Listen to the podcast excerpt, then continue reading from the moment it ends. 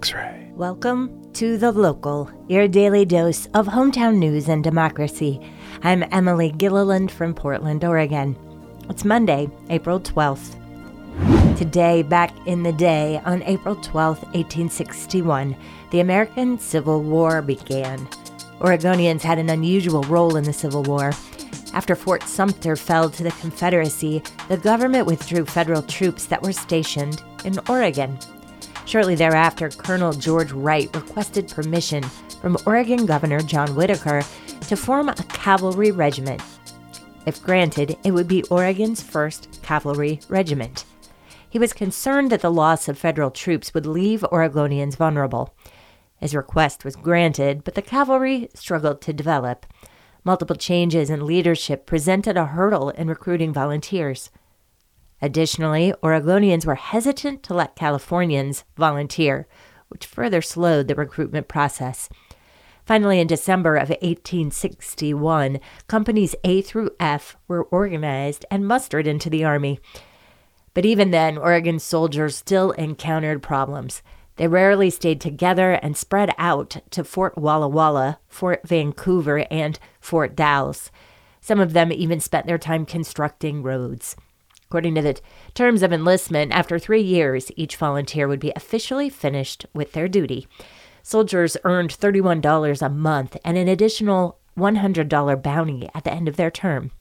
They also would be given 160 acres of land. Few men chose to serve all three years. Today, back in the day, on April 12, 1887, the Morrison Street Bridge officially opened. Today, the Morrison Street Bridge is one of the busiest bridges in Portland, but you may be surprised to learn that city officials initially objected to it. On April 12, 1887, East Portland hosted a ceremony in honor of the official opening of the Morrison Street Bridge. At the time, the bridge represented an unprecedented success. At 1,650 feet in length, the Morrison Street Bridge had the largest span of any bridge west of the Mississippi. It was also the first bridge to connect the east and west banks of the Willamette River. Despite this, the April 12th ceremony was small and disappointing. In the late 1800s, West Portland was well established. It housed the official city government and the majority of Portland's businesses and infrastructure. But the Morrison Street Bridge meant that East Portlanders would finally have access to the to West Portland, and West Portlanders weren't pleased. Despite the significance of the Morrison Street Bridge, the mayor and city council members refused to fund or even come to the opening ceremony.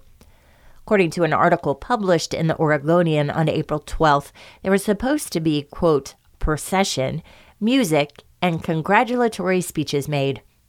However, as the project did not seem to meet with a very responsive spirit, the matter went by default, uh, and it was concluded to quietly open the bridge without any public demonstration.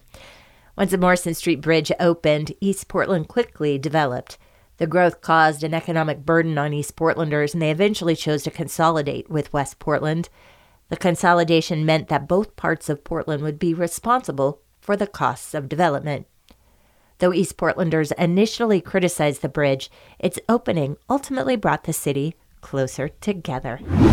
Today, back in the day on April 12, 1916, beloved children's author Beverly Cleary was born in McMinnville, Oregon. For the first part of her childhood, Cleary lived on a farm in Yamhill. She later moved to Portland during the Great Depression. Cleary attended both Chaffey College and the University of California, Berkeley, and was later a children's librarian in Yakima, Washington. Though she had wanted to write children's books since she herself was a child, she didn't publish her first novel until she was 34 years old.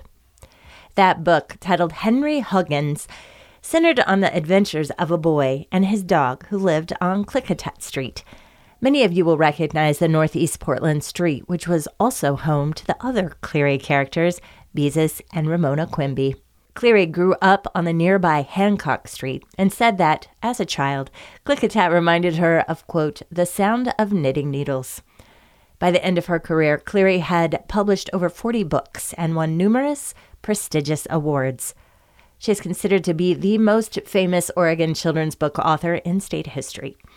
In 2008, in honor of her impact, the merged Hollyrood Elementary and Fernwood Middle School were renamed the Beverly Cleary School. Cleary had an impeccable ability to create authentic and believable children's characters. Ramona Quimby is perhaps her best example of this. Precocious, meddlesome, adventurous, and imaginative, Ramona was an unusual character, especially as a female protagonist who made her first appearance in 1950. Cleary, who in part identified with Ramona, described her as, quote, a girl who could not wait. Life was so interesting, she had to find out what happened next. As many of you already know, on March 25th of this year, at 104 years old, Beverly Cleary died. She has said her greatest accomplishment was, quote, the fact that children love my books. On today's episode, we'll start with your quick six news headlines. We have an interview with Emma Nathanson, a reporter for Street Roots, on youth activism. X ray. But first up, it's time for today's quick six local rundown. Last week, racism was declared a public health crisis in Multnomah County. This declaration received unanimous approval by county commissioners. It comes as chair of the County Commissioners Board, Deborah Kafoury, is getting ready to release a $3 billion budget plan later this month. Kafoury has called the disparity in social conditions that different communities face stark, egregious, and persistent, but not inevitable. Though the proclamation of this public health crisis did not come with any proposed funding or associated money, Addressing the crisis will likely be a priority throughout Kafoury's budget plan. As part of this declaration, decision makers have been called upon to collect and analyze data with the understanding that it be, quote, collected in a trauma informed, culturally appropriate manner. By establishing racism as a public health concern, officials are hoping for a new lens to address local death and disease rates, the county's response to the pandemic, and the rise of gun violence in the community. Commissioner Lori Stegmann, who represents East Portland and Gresham, has called this an opportunity to demonstrate commitment through actions. And Public Health Director Jessica Guernsey was quick to acknowledge historical failures within the field. She noted that entire communities have been knowingly withheld care or even completely ignored in the past. But by identifying racism as a matter of public health, Multnomah County hopes to confront the crisis with renewed fervor. And now it's time for your daily dose of data. According to the Oregon Health Authority, there were 761 new cases of COVID 19 in Oregon reported on Saturday. It was the first time since early February that over 700 new cases were found in a single day. An additional 499 new cases were reported on Sunday, but no new deaths over the weekend. As of Sunday, 2,440 Oregonians have died from the virus. Due to rising cases, six Oregon counties, including Multnomah County, returned to a high risk level. In Portland, this means that restaurants previously allowed to welcome visitors at 50% capacity have returned to 25%. Additionally, problems associated with the production of Johnson & Johnson's vaccine have resulted in an expected 88% decrease in these vaccine doses this week. Whereas last week the state received a record-breaking 61,400 Johnson & Johnson doses, the federal government will only be shipping 7,300 this week. Worse still, top health officials in Oregon are expecting even fewer Johnson & Johnson doses next week just 2,000. According to Patrick Allen, the Oregon Health Authority director, these substantial reductions could complicate plans to make vaccines available for all Oregonians 16 and over by April 19th. Fortunately, shipments of Pfizer and Moderna vaccines, which remain the majority of doses distributed, remain relatively consistent. Considering vaccine doses from all approved companies, Oregon is expected to receive 20% less doses this week than last. Various construction companies and design firms have accused Nike of underpaying. As Nike continues its enormous expansion in and around Beaverton, multiple companies it has hired say the footwear giant owes as much as $110 million. Most impacted is Hoffman Construction, Nike's longtime contractor, who asserts they alone are owed more than $48 million. This has been one of the biggest construction projects in Oregon state history and has been more than six years in the making. Nike has declined to comment on the validity of these companies' claims, citing the inherent complexity of a project this size. According to Hoffman Construction, their own contract with Nike was for $433 million, of which Nike has paid 410 million. But Hoffman asserts that due to changes from the original contract, they are owed the full $48 million previously mentioned. This is not the first time Nike has been accused of owing money. In 1991, a group of contractors filed a similar lawsuit alleging the footwear giant refused to pay them in full.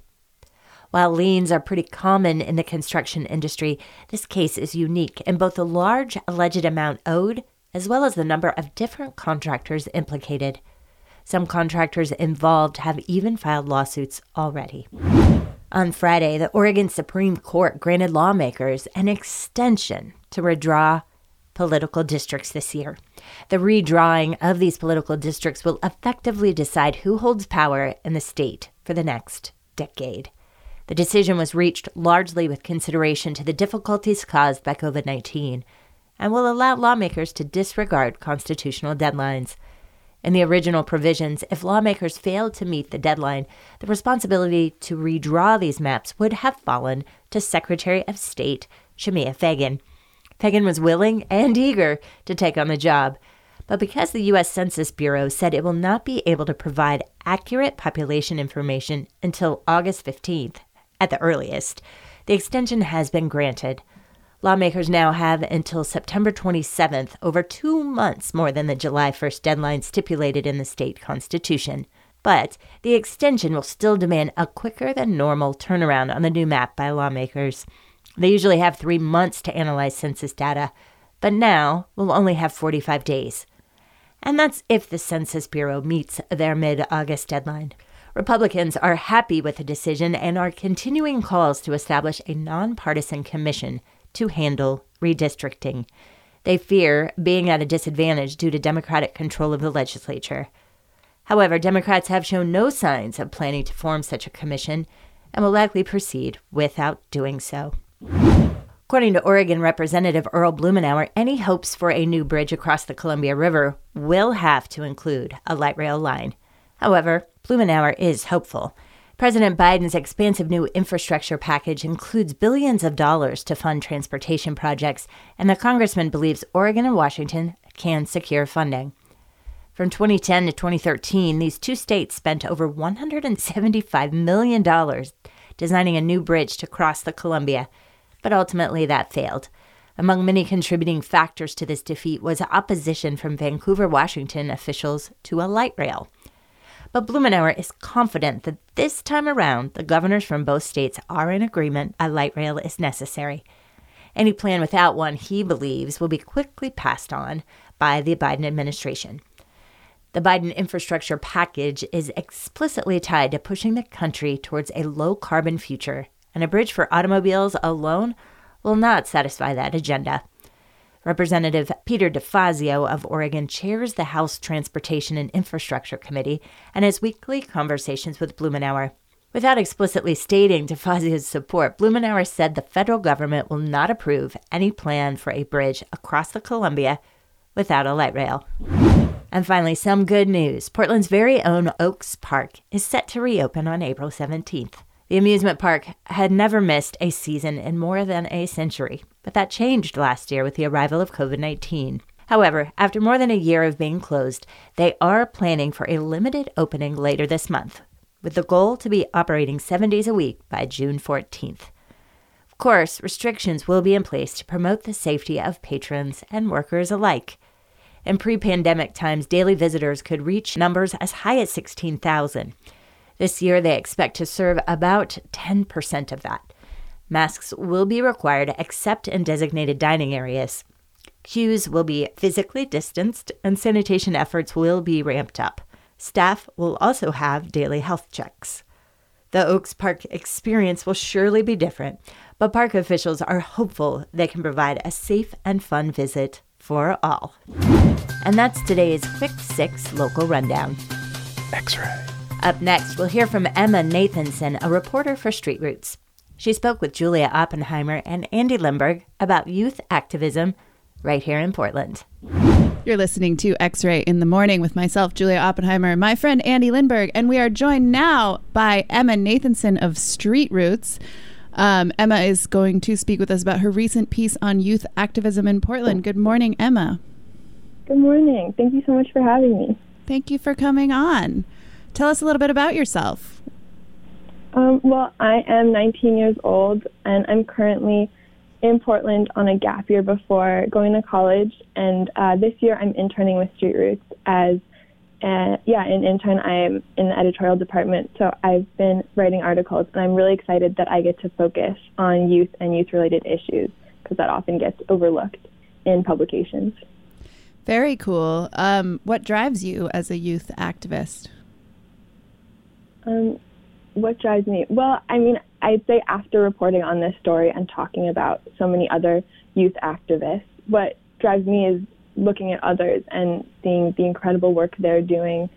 Um, you know, there's so much injustice in the world, and there's, you know, in Portland, there's so many youth activists doing so much amazing work, and seeing how they're able to push through so many boundaries, whether that be, you know, uh, adults underestimating them or just lack of resources and funding, the true power of youth, I think, really comes through in um, just this huge amount of energy that young people have for changing the world.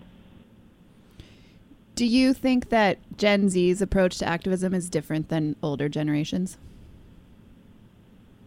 Yes and no. So every generation has to lean back on the same principles. They're fighting for the same things. Um, often. One place I saw maybe larger divergence was in the election, where um, this year a lot of the members of Gen Z were voting for the first time, which is very exciting. Um, and a lot, many people were very excited about it and were phone banking. But um, some of these I spoke to, it wasn't their sole focus. Um, a lot of the youth that I talked to from the Police Reform and Accountability Organization here in Portland, it's called Raising Justice they talked a lot about how you know you should be combining tactics. You can vote, you can phone bank, you can work with elected officials, and you should be focusing also on direct action, protesting, you know, making a diversifying your tactics. Um, and also some focus more on the ballot measures this year. Um, so uh, the Youth Environmental Justice Alliance and the Multnomah Youth Commission were two groups that teamed up to fight for Youth Pass, which is was part of the Let's Get Moving ballot measure. And mm-hmm. even though that failed, they're now searching for federal funding. But um, so they were committed in that way. And um, I think youth now are they, they take from the lessons of the past, but they're also much more willing to push every possible societal norm. And um, so yeah, diversify the strategies and diversify what they're working on. How how has activism changed as a result of of the the pandemic in this last year being being uh, kept uh, separate from one another? How has that uh, affected uh, uh, young act- activists?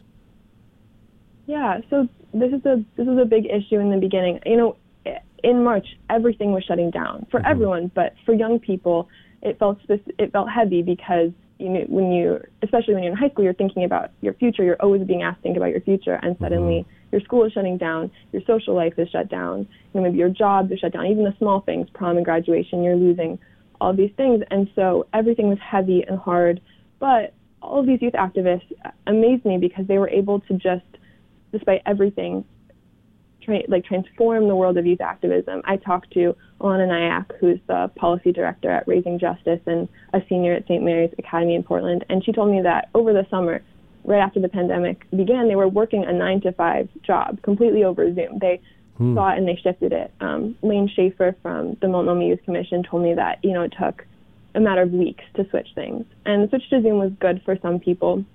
Um, Nico Emmanuel Henderson who's the communications director at Raising Justice, was starting his freshman year at the University of Chicago last year, and he was able to contribute to the organization just as much as the people who were working in Portland. Um, and they did well because they were really flexible. But for some people, Zoom made things really difficult. I talked to Violetta Mata, who's an intern at YEJA. Um, now she's a Portland Community College student. But when the pandemic struck, she moved to a cramped house with her siblings and her grandparents, and it was noisy and there was bad Wi-Fi. So she moved outside.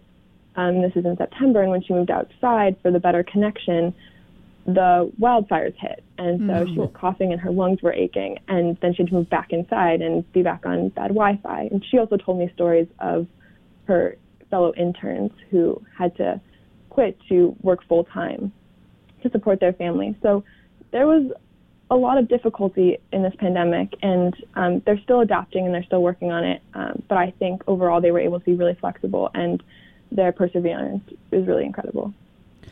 What do you feel like some of the big issues that um, youth are active around these days are? So, it, all of them in a sense. But, you know, like if there's an issue out there that you're passionate about, there is someone working on it. Um, but specifically, I would say over the summer, we saw the, you know, a historic Black Lives Matter movement and there were mm-hmm. some youth organizations at the center, um, Fridays for Freedom, the PDX Black Youth, youth Movement here in Portland. But um, I didn't talk to people from those organizations. So I talked to people kind of on the outskirts of that who were definitely still participating, but weren't necessarily leading everything. Um, but they all feel like racial justice and um, changing the criminal justice system is a super high priority. Um, all, all, of them participated in the protests and led some part of them in some way. Um, I would also say youth are now really focused on climate change and talking about that. It's every year seems more and more pressing.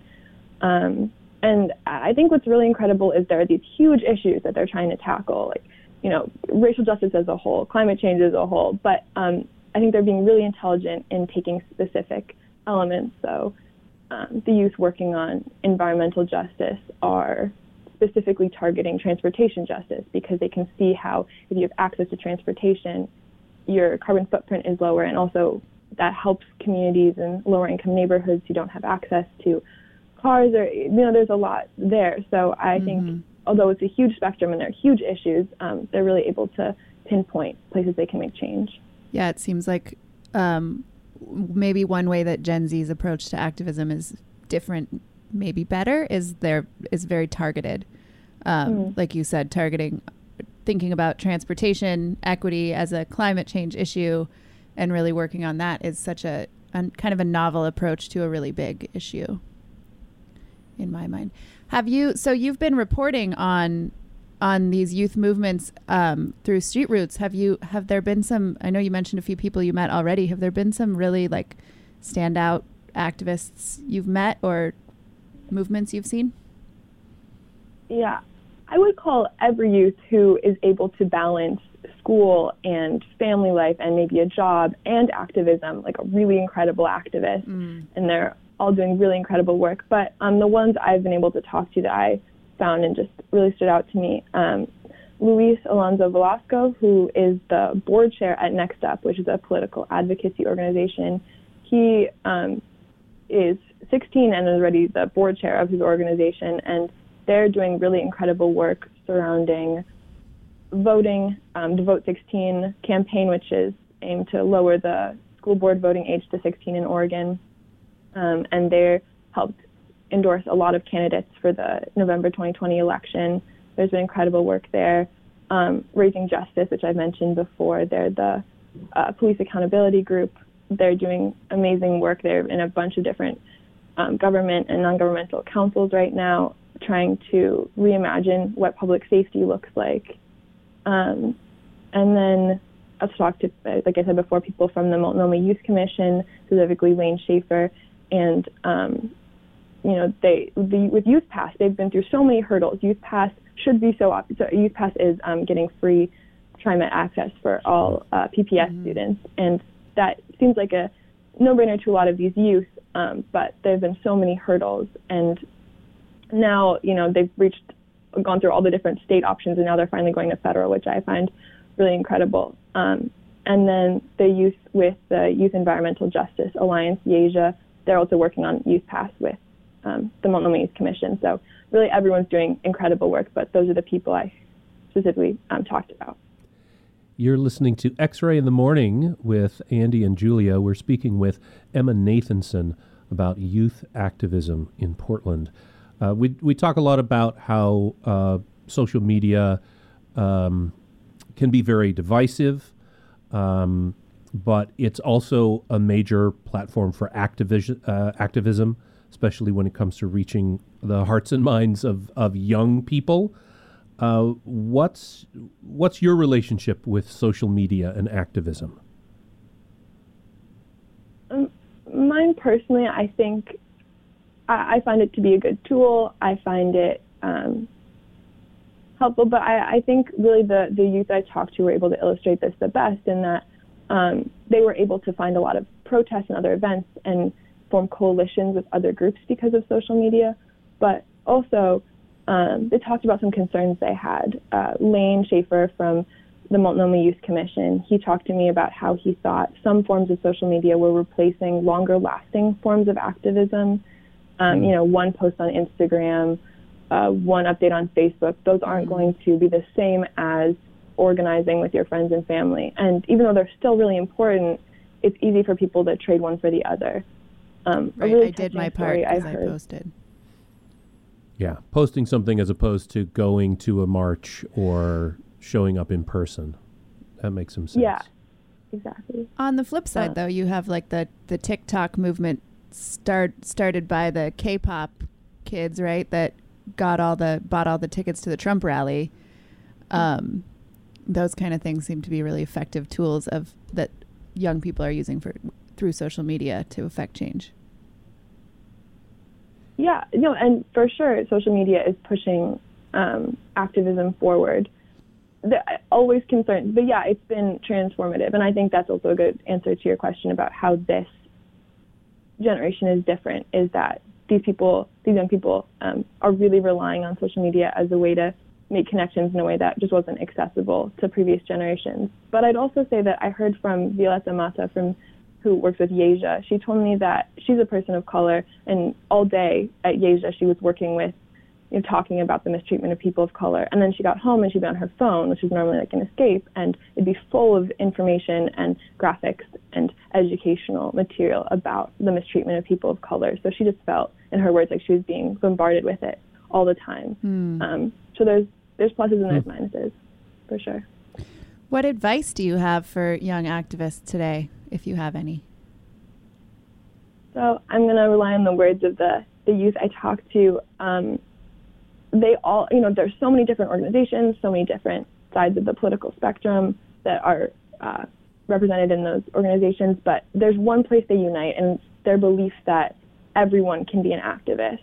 Um, and some people, uh, they told me, don't have a choice. Uh, Taji from Raising Justice told me that some people have to be activists because their body is political in this country, meaning that because of the way they look. They're always defending themselves from um, microaggressions or you know outright racism or whatever the you know whatever their identity is being targeted as. Um, but some people just fall into it. Some people see an issue that they are passionate about and see how they can change it. Um, some people just fall into it completely by accident. They their friends all do it, so they join. But basically, they all believe that anyone can be an activist. Um, it's just about finding something you love and finding where you think you can make the most change and really pursuing that um, and embracing it. And so uh, their advice is just to, you know, go out and find that thing. Um, and that's, you have a track for the rest of your life on how you can change the world. Nice. I like that. Find your thing. So this, Emma, this is the cover story on Street Roots this week? Yes, this is the cover story. And um, today, actually, vendors all over Portland are hitting the streets with uh, a copy of this. So if you can go out and support Street Roots and the vendors, um, it's a dollar per paper. Very cool. Emma Nathanson from Street Roots, thank you so much for joining us this morning. Thank you so much for having me. Have a great day. That was Emma Nathanson. She is an intern and reporter at Street Roots writing about youth activism. Thanks to Emma for joining the local. And thank you for listening to The Local Your Hometown in just about 30 minutes. Thank you for subscribing. And thank you, Democracy. We'll talk to you tomorrow. X ray.